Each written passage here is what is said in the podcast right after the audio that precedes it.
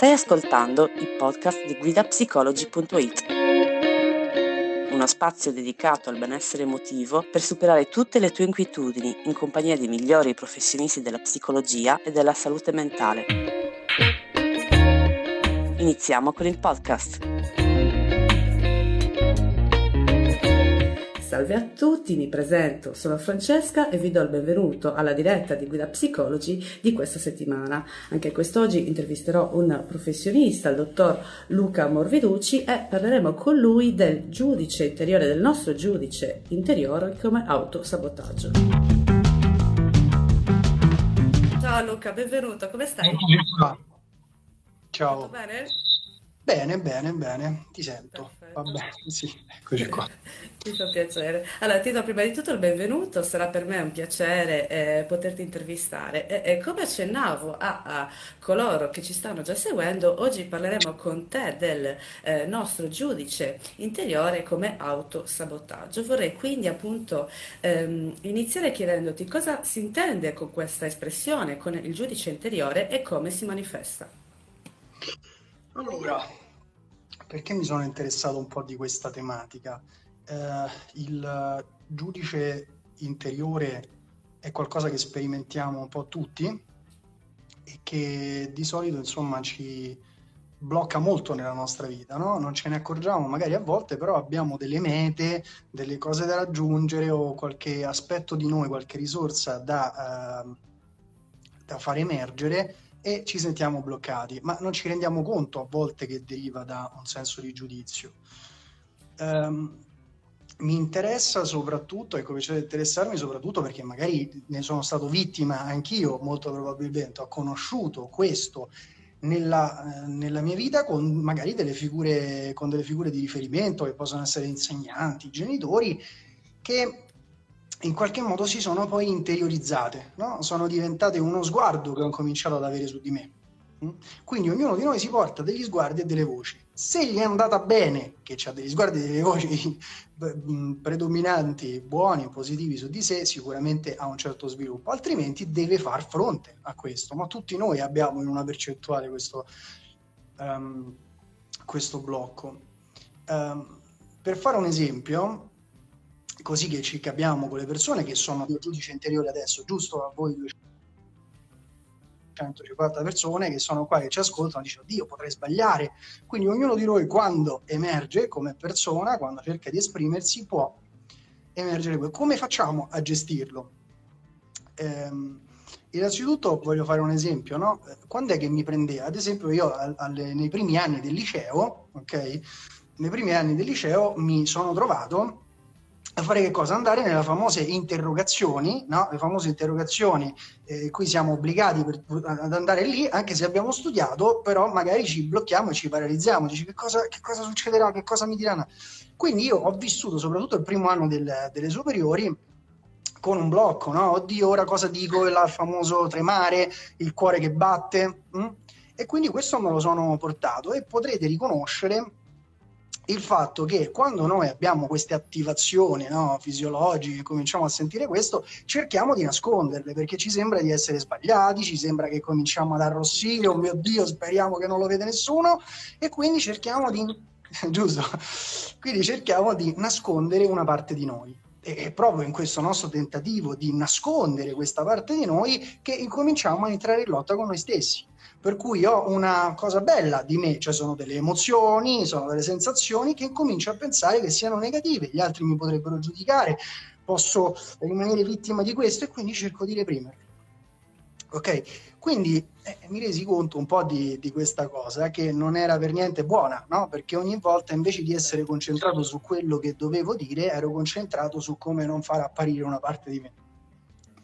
Quello di cui mi sono reso conto nel tempo per dover aff- per affrontare questo è che in qualche modo c'era eh, come radice di tutto questo proprio uno sguardo. Uno sguardo su che cosa? Uno sguardo sulle mie emozioni, sul fatto che il battito del cuore fosse qualcosa di negativo per me e quindi dovessi nasconderlo.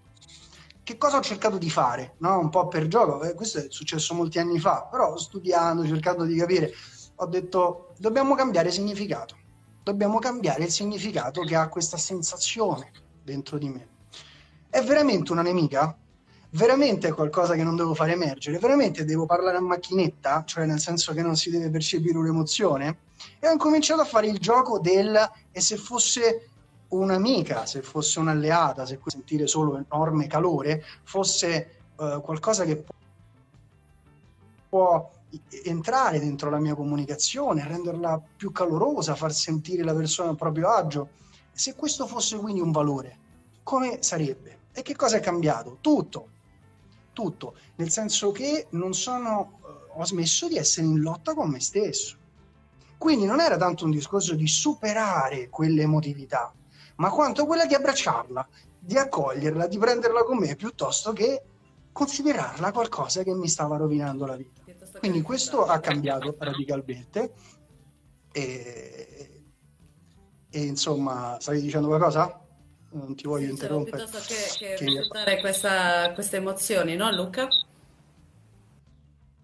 Sento un po' che si blocca, provami a ripetere.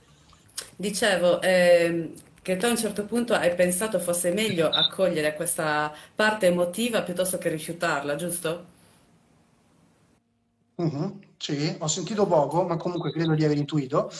Eh, sì, cioè nel senso la, la, la chiave è stata quella di eh, di accoglierla e quanti di noi si trovano di fronte a questo, no? nel senso tante risorse che sono nascoste dentro di noi che ci possono permettere di comunicare, presentare i nostri progetti, raggiungere le nostre mete che sono bloccate lì.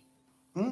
E quello che succede, diciamo, come si manifesta anche questo? No? Si parla molto spesso ad oggi, per esempio, di mindfulness, no? quindi dello stare nel presente, di eh, che cosa succede? Che cos'è che ci porta fuori dal nostro presente? No? Perché cosa vuol dire stare nel presente? Stiamo tutti nel presente, non è che dobbiamo fare tutto questo sforzo, ma il problema è che c'è qualcosa che incomincia a disturbare, cioè è come se arrivasse una preoccupazione, ti dice attenzione, guarda che ti stanno giudicando, potrebbe succedere questo, potrebbe succedere questo, e ti porta fuori da che cosa? Dalla relazione, dal fatto che adesso siamo io e te con queste persone e stiamo cercando di entrare in relazione e si può sbagliare, si può non essere perfetti, ma cerca quindi questo giudizio di portarci in un altro mondo che non è quello del qui ed ora, in qualche modo, no? Certo. Certo, e infatti adesso Luca vorrei chiederti a cosa porta essere schiavi di una, diciamo, di una logica di giudizio costante eh, contro se stessi?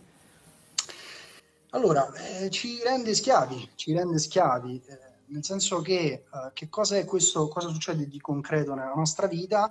Ad esempio che noi non riusciamo, siamo schiavi del senso di colpa oppure del non sentire di meritare, no? del non sentire mai di meritare qualcosa, cioè abbiamo interiorizzato uno sguardo che ci dice che non valiamo, che eh, dobbiamo sempre essere diversi e che cosa cerchiamo? Cerchiamo di assecondare questo sguardo, cerchiamo di essere all'altezza dei bravi bambini.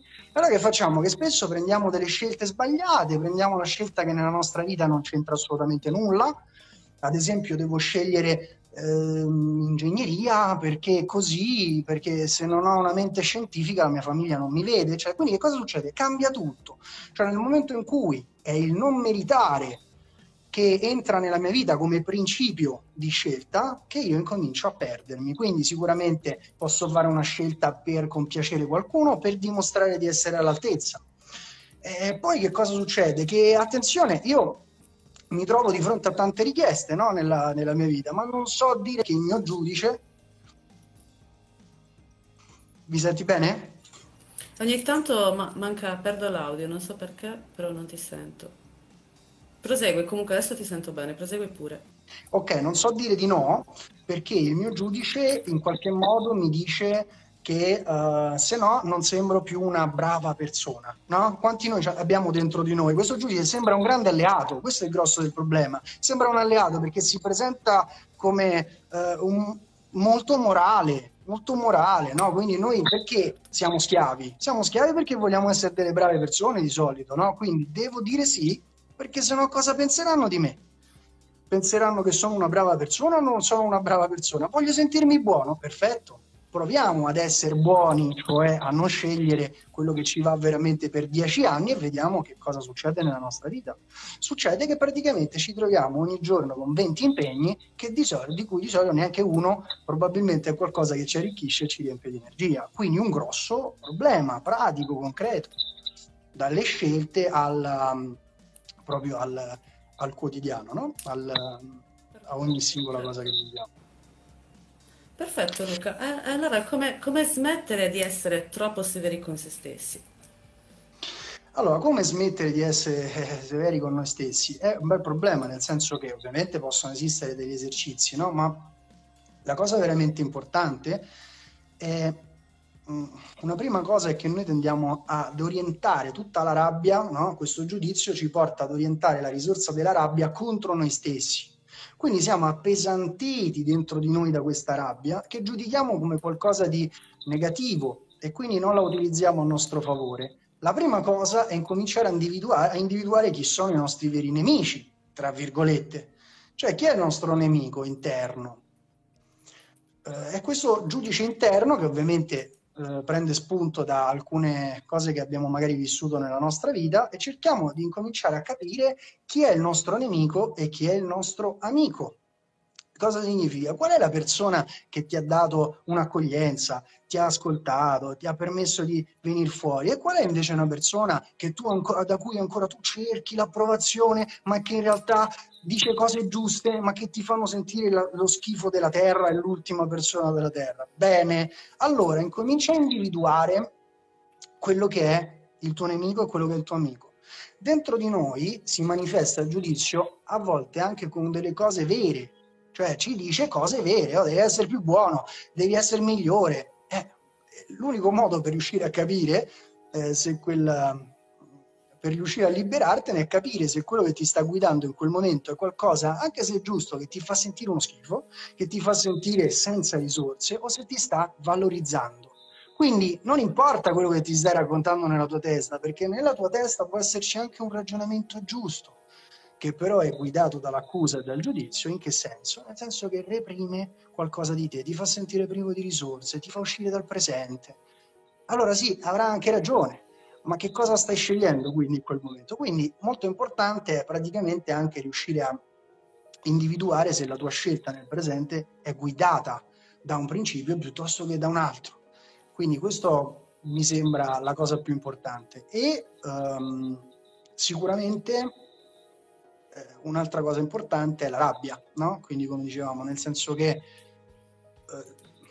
una cosa che dico, che cerco di fare io per esempio anche con i pazienti, è di richiamare un momento in cui sono riusciti a ehm, proteggersi, a proteggersi, quella rabbia di protezione, quella capacità di poter dire di no, di mettere un confine. Ecco, recuperare quella risorsa eh, può essere molto utile, no? perché finalmente cominciamo a togliere la rabbia da noi e a metterla nella direzione giusta. Quindi questo mi sembra la cosa. Sì, perché molte volte anche, vedo anche tra gli utenti di guida psicologi, in tanti dicono di avere problemi anche proprio nella gestione della rabbia, quando invece insomma può essere, come giustamente dici, appunto una risorsa se ben, se ben canalizzata, no Luca? Sì bisogna capire insomma sì, verso chi la indirizziamo. Di solito è tutta indirizzata contro noi stessi, oppure dico solo una cosa sulla rabbia qua, nel senso certo. che quando la reprimiamo può essere o contro noi stessi, oppure a un certo punto esplodiamo, quindi pensiamo di essere persone rabbiose, ma in realtà il problema è proprio che cerchiamo di contenerla continuamente e non la valorizziamo, no? come un po' il cuore. È buono se io lo accolgo, così anche la rabbia può essere una risorsa. Perfetto. Allora, eh, quale sguardo, Luca, è, è- è utile, ecco, avere nei nostri confronti per sentirci più liberi? Allora, eh, qui anche faccio un, un esempio un po' della mia vita, no? Quando ero più piccolo, mh, intorno ai 16 anni, in realtà a 14, mio padre si ammalò di un tumore eh, grave, quindi incomincia ad avvenire una cosa terribile un po' nella mia famiglia e c'è soprattutto molta confusione, no? molta confusione. E, e, incomincio un pochettino a lavorare su di me, diciamo, in modo, in modo, in modo intuitivo. Ma ehm, ho avuto la fortuna di avere un'esperienza intorno ai 16 anni dove in contatto con questa rabbia, con questa frustrazione, no? come sentito ehm, improvvisamente un calore, qualcosa che mi accoglieva, cioè che mi, ho, avuto un'esperienza no, di qualcosa che mi portasse fuori da tutto quello, no? ma un'esperienza di amore. E quello è stato un po' un, um, un, po un faro, no? un faro, come per dire è possibile allora che ci sia qualcosa di diverso da tutto questo.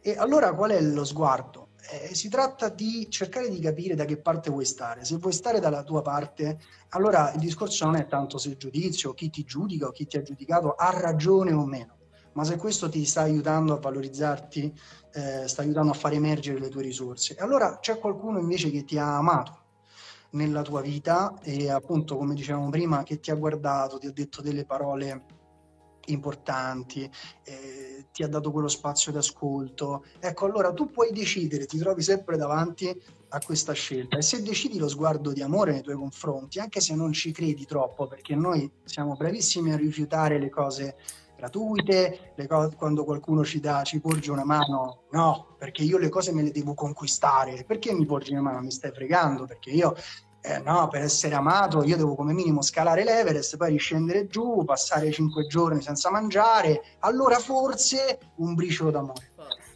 Forse un briciolo d'amore per cinque minuti. Eh, allora eh, capia- capiamo come il principio è tutto incominciare a lavorare sul sentire di meritare questo amore e, e puoi partire dai ricordi, puoi partire dai tuoi ricordi, ovvero delle, dei modi, dei simboli, no? delle immagini che hai nella tua mente che possono riportare a galla l'esperienza di amore. Quindi il fatto che sei libero, sei libero di poter esprimerti. Eh, non c'è. Sì, le persone potranno anche giudicarti, ma se lo fanno è perché sono schiave anche loro di questo giudizio. Ma le persone di valore noteranno questo, anzi si avvicineranno a te, quindi non c'è veramente nessun rischio nel scegliere di credere a degli sguardi di affetto nei tuoi confronti. Sarà difficile, no? Sarà difficile, ma è, è un po' quello il cammino, forse, no? Certo. Perfetto. Eh, per concludere questo primo ciclo di domande vorrei chiederti, eh, potresti dare qualche consiglio, diciamo un po' pratico a chi ci segue?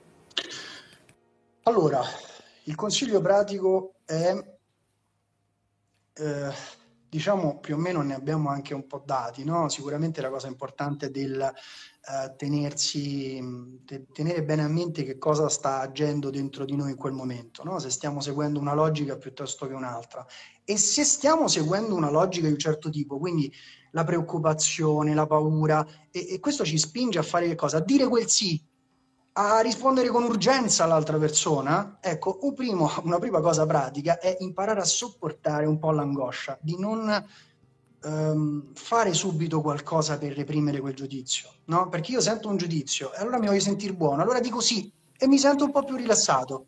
Il giorno dopo lo rifaccio e a un certo punto mi infilo in una gabbia. Se incomincio a dire no, però dobbiamo sapere che mi sentirò in colpa, starò male, quindi sopportare un attimo di sofferenza e rimanere in contatto e sapere che non muori se stai in contatto con la tua sofferenza, in realtà ti libera. Mentre tutte le azioni che noi facciamo per cercare di tamponare questo senso di giudizio eh, ci ingabbiano in tante cose, in tante promesse che facciamo agli altri e poi eh, non è, ci perdiamo. Quindi questa è una cosa importante. Poi molto importante è, perché non la scrittura, eh, se è una cosa semplice che possiamo fare tutti, cioè dove entriamo in contatto con la nostra verità, verità emotiva, le nostre paure, la nostra rabbia e incominciamo a tirar fuori tutte queste cose che consideriamo negative dalla gabbia della negatività e le riportiamo a galla come delle risorse. No? Quindi scrivere può essere molto utile eh, per eh, portare questo conflitto sulla carta e incominciare a vederlo in modo un pochettino più distaccato e non portarcelo soltanto dentro. Quindi questo può essere una cosa per iniziare. Perfetto, va benissimo. Allora Luca, se sei d'accordo passerei adesso alle domande degli utenti che eh, abbiamo raccolto tramite le storie. Abbiamo una prima domanda di eh, Fulvia che ci chiede come capire se si tratta di autosabotaggio o di sana autocritica. Allora, è evidente ovviamente che riprenderemo alcune cose, ma eh, la sana autocritica, eh, io direi che è proprio la sensazione che provoca questo dentro di noi, ok? Cioè un consiglio amorevole eh, dentro di noi non provoca quell'angoscia, quel senso di paralisi, quel senso di blocco, non lo provoca. Uh, quindi non è neanche proprio esattamente ciò che viene detto dentro di noi, ma, ma, è soprattutto anche proprio la sensazione, il modo.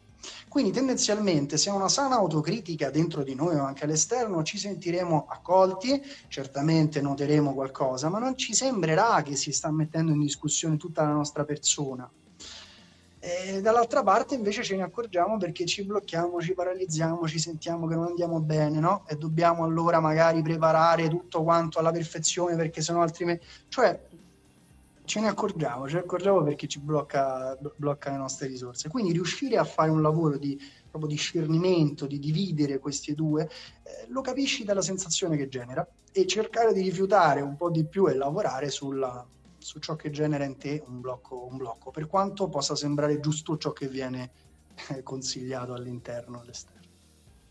Perfetto, va benissimo. Abbiamo poi eh, un'altra domanda di Itria che ci chiede perché continuo ad autosabotarmi, nonostante io ne sia consapevole e pur sapendo che si tratta di un errore. Ok, eh, il sabotaggio è, eh, ne abbiamo parlato, ma insomma continuo ad autosabotarmi perché uh, fondamentalmente sono ancora convinta uh, del, del, valore di questo giudizio. Cioè, a mio parere è necessario andare magari a scrivere proprio quali sono queste voci di giudizio, che cosa mi dico, perché io stesso credo a queste cose. Perché per quanto io mi voglia liberare, se sono il primo io ad aderire a tutto questo, bene? vedo ogni tanto scompare qualcosa, ma... un attimo Luca, eccoti qua, adesso ti... Ok, perfetto. Quindi ehm, è normale perché bisogna lavorarci no? su questo, nel senso bisogna togliere questo automatismo che ci parte. Eh, la cosa importante è fare questa attenzione eh, costante tra in che modo stai decidendo, scrivere ti può essere d'aiuto per mettere un, uno stop a questo e vederlo dall'esterno. Eh, e soprattutto una cosa molto importante è anche imparare gradualmente, giorno dopo giorno, a concederci un po' di quel piacere gratuito, quell'amore, quell'affetto. No, perché sembra sempre che c'è un dovere prima di ogni piacere. Ci hanno proprio educato al fatto che il, pre- il piacere è un premio. Il piacere non è un premio, il piacere è una benzina.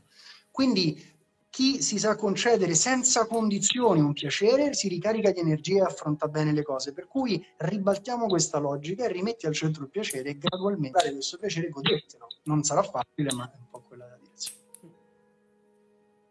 Effettivamente hai ragione, penso che sia una, un po' anche un'educazione che ci hanno, che ci hanno dato, no? che in parte ci porta a, a pensarla in questo modo. Ecco. Abbiamo infine eh, l'ultima domanda di eh, Katia che invece ci chiede: esiste una correlazione tra autosabotaggio e sindrome dell'impostore? Mm-hmm. Allora, eh, penso che se le persone sostanzialmente mi eh, valorizzano, io sia in realtà un impostore, no? Più o meno sinteticamente. Cioè, penso che stiano credendo vera, se poco poco si accorgono di chi sono davvero, è finita, no? E, e chiaramente sì, eh, ed è molto difficile, per esempio, anche in, nell'ambito dell'amore, no? Dici, ma come faccio a scegliere la persona giusta? Oddio, ma perché non trovo mai... Ma che sensazioni provi quando c'è vicino a te una persona che ti vuole bene e, e, e cerca di vedere le tue risorse? Oh, non lo merito, non lo merito, non lo merito. Allora, quel, quel meritare è tutto perché in realtà sarò molto più in angoscia con una persona che mi ama piuttosto che con una persona che non mi ama e mi fa notare sempre i miei punti critici, perché da una parte no, mi viene più facile andare là.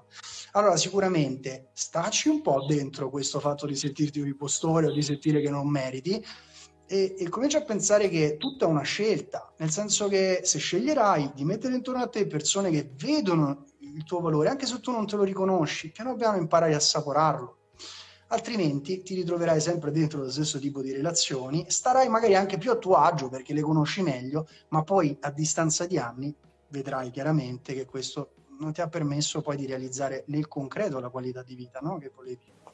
Certo, certo. Perfetto Luca, allora io direi che siamo quasi giunti al termine della diretta di oggi, non so se vorresti prima aggiungere qualcos'altro. Ma niente in particolare, ci, mi sembra di, di, aver detto tutto quanto, insomma. È tutto quanto. Perfetto. Va benissimo, allora io ti ringrazio tantissimo per la tua disponibilità, è stato per me un piacere poterti intervistare ovviamente ringrazio anche tutti coloro che ci hanno seguiti. Perfetto, grazie mille, buona serata a tutti. Alla prossima, buona, buona serata. Ciao Luca, ciao ciao ciao. Speriamo che il podcast di oggi ti sia piaciuto. Ricorda che tutti questi temi sono disponibili sul nostro portale web guidapsicology.it. Inoltre puoi vedere il video completo sull'Instagram TV di Guida Psicology. Al prossimo podcast!